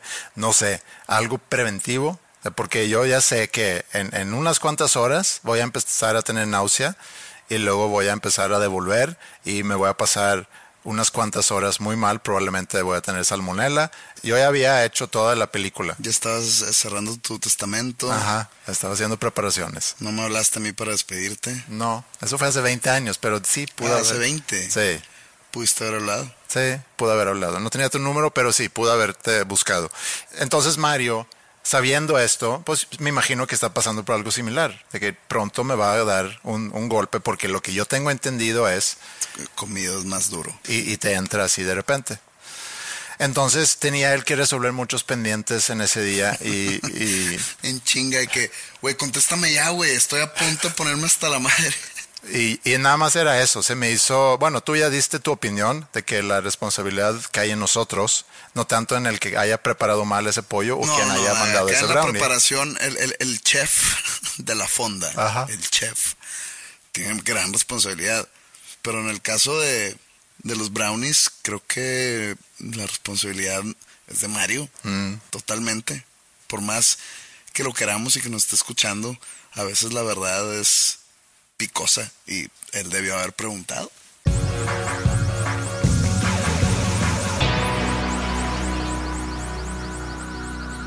Este fin pasado eh, salí, no es la primera vez porque hace unas cuantas semanas fui a un concierto. ¿De quién? Fui a ver a Serbia Ok. en el pabellón M. Y como ahorita tienen esta onda de si pudieran vender, por decir mil boletos, a lo mejor nada más venden 300. En el caso de Serbia creo que habían vendido mil y cacho boletos. O sea, bien, pero no el lugar lleno. Que tampoco entiendo cómo funciona eso. Entiendo que entre más gente, más riesgo. Explícame algo. ¿Esos mil personas que fueron a ver a Serbia estaban todas juntas o estaban así separados No, a- sí. a, a través de todo el lugar? Sí, sí había separación. Entonces ahí sí se como que controla más. Pero luego, pues es también en la salida la gente se pega y eh, está complicado, digamos. Pero más controlado o más controlable en un lugar como Pabellón M, que es, no sé, para los que están en la Ciudad de México es como un es, es como un metropolitan en Ciudad de México. Más grande. Pabellón M es más grande. Ok, sí. Pero pues es un lugar Sí, para... es, es como un, digamos, un teatro gigante. Y este fin fui a ver otra banda que también en su momento estuvo en School of Rock. Ellos inclusive empezaron más jóvenes, llegaron cuando tenían 7, 8 años. Y luego ya tuvimos oportunidad de trabajar con ellos. Se llama Efelante la banda. Es una muy buena banda. Eh, y tenían ahorita su show en el Café Iguana. Y también con una capacidad de, no sé, 30%, 40%. Entonces habían vendido como 250 boletos ahí sí no hay esa separación porque todo es parado. Entonces no hay una separación natural. Entonces entras y ves, pues la gente está... Pero la gente está otra vez conglomerada así junta Ajá, más adelante sí. o estaban esparcidos por todo el piso. En, en- en cuadros pintados en el piso. No, estaban... No, no por cuadros pintados en el piso, pero o sea, la gente separada en sí. No. no, to- no, no, no, no haz de cuenta. Por ejemplo, si estoy viendo a una banda y tengo a un cabrón aquí al lado de mi hombro y atrás a otro y una morra aquí en- al, al ladito también, pues a- entonces ni al caso. Entonces, ¿por qué no venden todo el lugar? Eh, es lo mismo. Sí, la verdad, eso es lo que yo también pienso, pero ahí es, por eso digo, entiendo que entre más gente, más riesgo de contagio. Entonces, no sé cómo, cómo hacen esas reglas, no sé quién las hace, supongo que es... Pues no son reglas, es nomás lo que permite la Secretaría de Salud. Ajá. Supongo que, oye, los, los foros hasta el 30%. Y ya no se meten ellos a ver cómo está No. distribuida la gente. O sea, pudieran nomás- meterse en eso, pero también no sé en qué se basan para decir que 30%, 40%. vi un tweet en la mañana, ni idea si es cierto o no, pero un tweet dando números de cuando, creo que esto era en la Ciudad de México, que cuando el semáforo estaba en rojo eh, y ahorita está el semáforo en naranja y hay, o sea, los números están más altos ahorita que comparado que cuando estaba en, en el semáforo rojo. En fin, no sé, está, está raro, pero fuimos a ese concierto, Flip y yo, el sábado fue esto. Y eh, está curioso cómo hay gente que pide fotos, ¿no? Digo, cuando tú vas a un concierto, yo sé que a ti te pasa mucho. Digo, a ti te pasa también en aeropuertos, en diferentes lugares. A mí de repente me puede pasar en un concierto y, no, lo, y no lo estoy diciendo ahorita como fui a un concierto y me pidieron fotos. No, no va por ahí mi, mi historia, sino de que el tipo de persona que pide una foto con alguien. Yo te diría que si yo veo a un artista que yo admiro mucho, vamos a poner Noel Gallagher, si yo me topo con Noel Gallagher, que ha sido una influencia para mí, eh, me gustó mucho su música, me sigue gustando su música, no voy a decir que crecí con él, porque Oasis a final de cuentas es una banda del 94, 93, 94, yo tenía 20, 21 años, entonces no es, no te puedo decir que es de mi infancia, pero es de mi, de mis 20 si yo me fuera a topar con él y siento que no es una molestia, Es de tu edad, él es más grande. es más grande. Liam es de mi edad Ok. y él eh, ha de tener como 4 o 5 años más que yo. Entonces si me topo con él y veo que no hay aquí una molestia, no hay una fila de gente queriéndose tomar foto con él, y aquí tomando en cuenta también que yo tengo 48 años, digo, es como cuando eras, no sé si tú coleccionabas autógrafos cuando tú eras chico. No. No, digo yo tampoco, pero sí tenía algunos amigos que coleccionaban autógrafos y tenían su, su álbum de autógrafos de diferentes personas. Hace relativamente poco, hace unas dos semanas, tres semanas, encontré en mis cajas, o sea, tengo, tengo un cuarto en mi casa que es como, digamos, la uso yo, lo uso yo de bodega. Entonces tengo ahí cajas de mugres de la- a través de las mudanzas de mis años. Estaba buscando algo, no recuerdo qué, creo que un acta de nacimiento mía o algo estaba buscando. Y me topé con un álbum que yo tenía de, de niño. O sea, un álbum hecho para las tarjetitas de la lucha libre americana, de la WWF, ahora llamada WWE. Yo de niño era muy fan de la lucha libre. De niño estoy diciendo de 10 años, 12 años, 13 máximo. Ahí como que ya dejé de ver. Eh, pues era, yo era muy fan de Hulk Hogan y de The Ultimate Warrior, Bret Hart y Legion of Doom, etcétera todos esos de esos tiempos.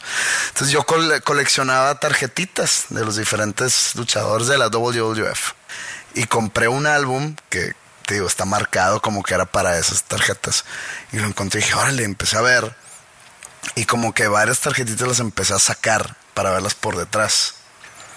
Y pues venían ahí, no sé, el perfil de cada luchador, de que dónde es, cuánto pesa, etcétera, apodos o... Y en una de esas me topé con una de Hulk Hogan que la saqué y estaba firmada. Ah, sí. O sea, la tengo firmada, pero no, no, no una firma ahí impresa detrás con, con toda la información, sino se veía que estaba con pluma. Y yo, ¿por qué no me di cuenta de esto de niño? ¿Cómo es posible que tenga una tarjeta firmada por Hulk Hogan? Sigue vivo el señor. Ajá. No estoy diciendo que quiero que se muera para nada. De hecho, como que él, él- él era mi favorito cuando yo era niño y, y luego resulta que sale años después que, que era racista. Entonces, sí, sí lo dijiste. de entonces, si yo, me, si yo me lo hubiera topado de niño, Hulk Hogan, can I take a picture? Me ha dicho, no, Mexican boy. I don't do Mexicans. Y probablemente. No, entonces mandaste a tu amigo güero para sacarle la... No, yo nunca he estado en el, ni en la misma ciudad que Hulk Hogan. Tú no sabes cómo te llegó esa tarjeta. Yo no sé cómo tengo esa tarjeta, pero la tengo. Entonces no sé si valga algo. Obviamente no la quisiera vender, no la quiero vender. ¿A ¿Cuánto puede costar? No sé. Pero a menos que cueste un millón de dólares, que lo dudo, de nada me sirve venderla. Prefiero tenerla y, Y presumirla. en y entonces, pues esa es mi colección de autógrafos. Pero Sí. Yo tengo un autógrafo también. Según recuerdo. Yo no coleccioné autógrafos, pero yo de chiquito jugaba mucho golf, lo he contado en algún momento. Jugaba mucho golf. Y mi papá había Es ido. deporte de ricos. Eh, pues en- aquí, a lo mejor sí, en Suecia no tanto. Digo, sigue Eres- siendo un eres- deporte. Eres de la burguesía sueca. Sigue siendo un deporte que sí, o sea, sí cuesta. Dicen que entre más chiquita la pelota, Ajá. más elitista el deporte. Ok. Sí, entonces, ¿qué es más chiquito que golf? Pues yo creo que las canicas es el deporte de los más millonarios. Yo jugaba mucho canicas, de, de eso sí. Pues eres burgués. Sí. Eh, así crecí yo. Aburguesado. Y, y mi papá no, había ido no sé dónde y, y se había topado con un golfista alemán que tú y el público no van a saber quién es porque fue grande en los ochentas. Bernard Langer. Güey, no te digo un golfista ahorita. No, está bien. Entonces mi De papá se topa Tiger con él Woods y ya. y pide, le pide un autógrafo para mí. Y ese autógrafo luego yo lo enmarqué y lo tenía colgado en, en mi cuarto. Pero ese es el único autógrafo que tengo. En el 2008 hice el, hice el año porque fue en los Grammys gringos donde estuvimos nominados y donde fuimos a perder el Grammy. Ya terminado el evento, fue en el Staples Center, ¿no? Pues me salí al túnel. El túnel es lo que está. Digo, sí, sí, sí, ubicas cuando digo túnel en un estadio o en Sí. una arena, ¿no? Y había como que un conglomerado pequeño de gente que estaban como que haciendo fila para tomarse foto con alguien. Entonces paso y era Evander Holyfield. Ok. ¿ok? Ujú. Eh, boxeador muy famoso, eh, heavyweight o peso completo, eh, en los noventas, Campeón, ochentas, noventas, sí. campeón del mundo. El famoso, que se hizo más famoso todavía porque fue el, eh, Mike Tyson le mordió la oreja. Ajá. Bueno, él, Evander Holyfield. Iba a decir también el de, de los eh, de los asadores, pero ese es George Foreman. George Foreman. No le iba a pedir un autógrafo porque en el 2008 creo que ya no se usaba autógrafos porque no es como que, ah, traigo una pluma y un papel. Entonces le iba a pedir una foto y pues hice ahí como que era una cola de tres personas. Y cuando ya me tocaba a mí, traía como que un guardaespaldas o no sé si era su manager. Ya me tocaba a mí, no more pictures. Y se, y se van, güey. De que también es racista. Oye, y, y bueno, esta, esta, esta anécdota también ya la he contado en, otros, en otras plataformas. No sé si aquí. Pero también en, en unos premios MTV que fueron en, en Los Ángeles, ganamos un premio. Entonces pasamos al frente, ¿no? A, a- a- a que nos lo dieran era la lengua. la lengua. Pasamos al frente para dar agradecimiento, etcétera, bla, bla, bla, bla, bla. Se acaba y tienes que, o sea, no regresas a tu lugar directamente, sino tienes que ir al backstage. Sí. Y ahí Eh, te to- Todavía tengo que preguntar algo. He visto muchas premiaciones. No, no, o sea, te das cuenta si vas a ganar si tienes a la cámara enfrente. No, no, así está, eso no era mi pregunta. Sino he visto yo muchas premiaciones. Hubo un tiempo que cada año veía los MTV Video Music Awards y luego los EMAs también. Llegué aquí, seguramente vi ese también cuando ustedes fueron y ganaron. Eran, ganamos varios, eh. No, nomás ese. Ok. Y luego, Oscar, lo que tú quieras, muchas premiaciones.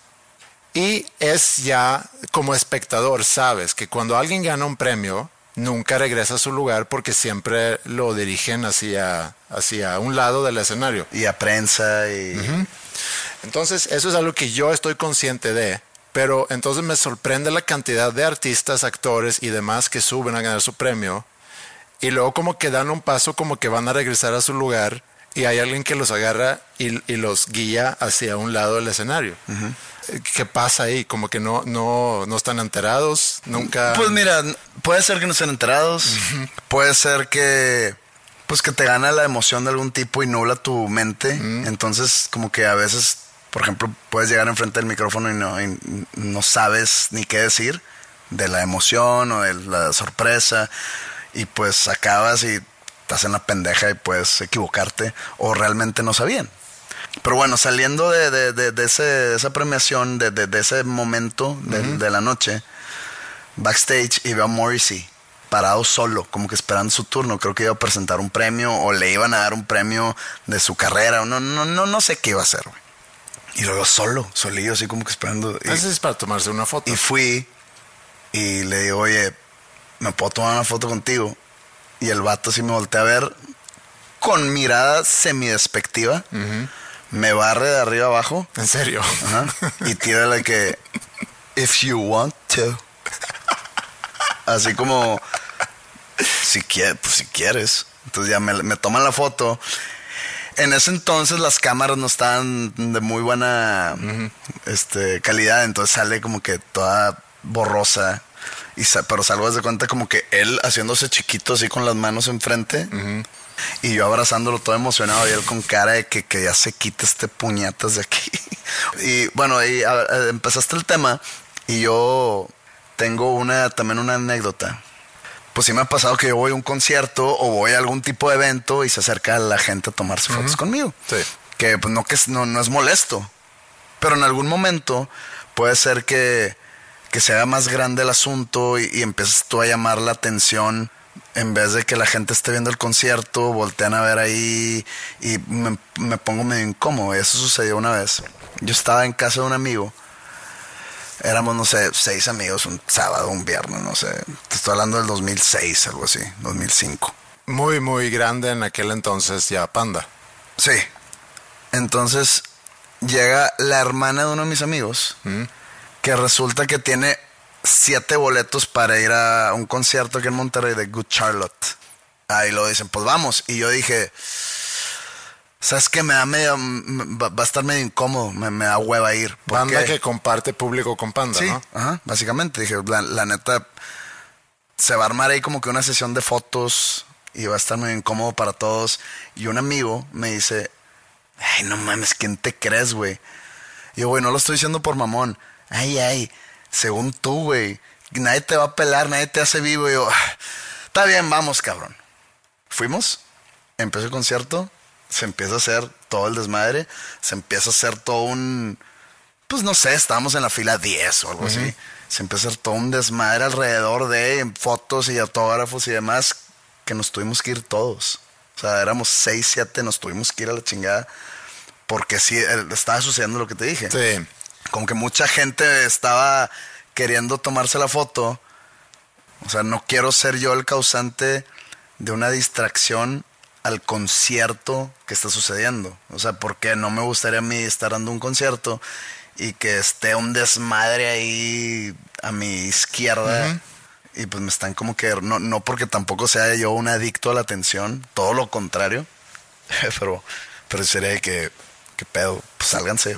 Pues nosotros estábamos ahí en el concierto, entonces el sábado estábamos ahí atrás. Ahí estaba también Neto, que hablando de fotos, pues sí, había mucha gente que quería tomarse una foto con Neto, Neto, el cantante de Serbia. Entonces ahí estuvimos platicando y de repente se acerca una persona y me pregunta porque había visto que habían llegado quizá tres personas a tomarse una foto conmigo, con Flippy, y yo estaba ahí con Flippy y preguntaba, oye, ¿quiénes son ustedes? Digo, veo que la gente se acerca a tomar fotos y otra vez, no una fila, tres personas en, en diferentes momentos en un lapso de 10, 15 minutos. Entonces, todo muy bien. Eh, están en una banda y no. Bueno, él sí, digo, él es, está en... en- Ibas vestido como si estuvi- estuvieras en una banda. Eh, no, Tenías una lima de Nirvana o traías como un pala- paliacate en la cabeza, No. unos tatuajes fake en tus brazos. ¿Qué? ¿Cómo- ¿Cómo se ve a alguien que está en una banda? No sé. Hay, hay quienes sí tienen tinta de artista, que lo ves y dices, ah, ti- tiene pinta de artista.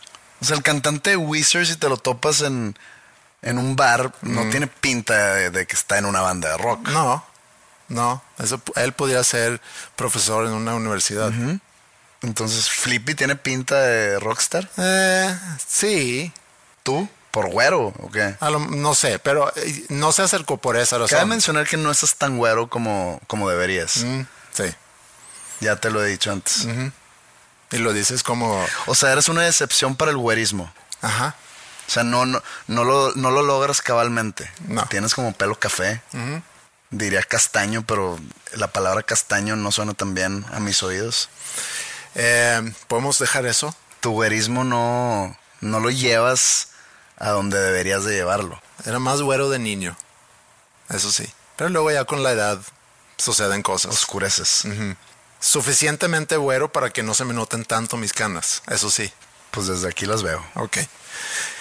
No se acerca por esa razón, sino porque nos había visto tomándonos fotos con otras personas y pregunta, ¿está en una banda o qué? Y le digo, no, pero él sí, y, y, se acerca con Flippy y empieza a platicar con él. Yo ahí me hago un poco a un lado porque me dio flojera. Imagínate de que, o estás en una banda o, o qué pasa. No, soy ingeniero mecánico. Y luego, pues soy famoso. Sí. Haciendo que por mi ingeniería. Ajá, sí, soy reconocido en la zona. Ajá. Sí. O sea, hice buen trabajo Sí. en una máquina que inventé para lavar los carros. Eh, entonces, Café Iguana, este chavo eh, platicando con Flippy y lo veo tomándose foto ahí con, con gente y un chavo más grande, Cazafotos. 40 años tenía. 40. Sí. Según entendí, tenía 40 años. Y no, no me preguntes cómo me enteré de su edad, pero es irrelevante. ¿Con quién se tomaban fotos? Había, había más gente fotografiable. Estaba Neto, estaba Flippy, estaba Ricky Treviño. Ricky Treviño. Eh, estaba. No, no sé quién más estaba ahí. Y, y ya, se tomaba fotos ahí con la gente. Y luego ya, termina el concierto, ya nos vamos. Y se acerca conmigo. Y me dice, ya sé quién eres tú. Y yo, ajá. O sea, ya me, ya me platicaron de quién eres tú. Y se me hizo muy sangrón de mi parte si lo hubiera dicho, ¿y quién soy? Sino más bien me dijo, no, que tú con las bandas y que con esta banda y con los de Serbia y, y no sé, no mencionó el podcast. Eh, pero, pero luego tira, ¿me puedo tomar una foto contigo? Chansey sabe que fuiste el que le enseñó, eh, el, el que le enseñó a tocar guitarra al güey que se hizo famoso en Suecia, el de Swedish House Mafia. Eso era.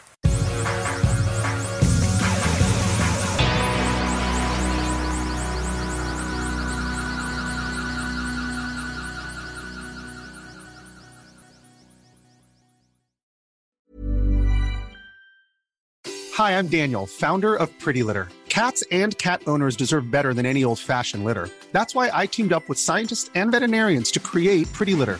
Its innovative crystal formula has superior odor control and weighs up to 80% less than clay litter. Pretty Litter even monitors health by changing colors to help detect early signs of potential illness. It's the world's smartest kitty litter. Go to prettylitter.com and use code ACAST for 20% off your first order and a free cat toy. Terms and conditions apply. See site for details. Hey, folks, I'm Mark Marin from the WTF Podcast, and this episode is brought to you by Kleenex Ultra Soft Tissues, your ally to help tackle your allergy symptoms this season. I love the change of seasons, but nobody loves pollen and all those other things floating in the air that make you sneeze during this nice weather. Kleenex Ultra Soft Tissues are hypoallergenic and allergist approved, so fight back against watery eyes and runny noses without worrying about irritating your skin. For this allergy season, grab Kleenex and face allergies head on.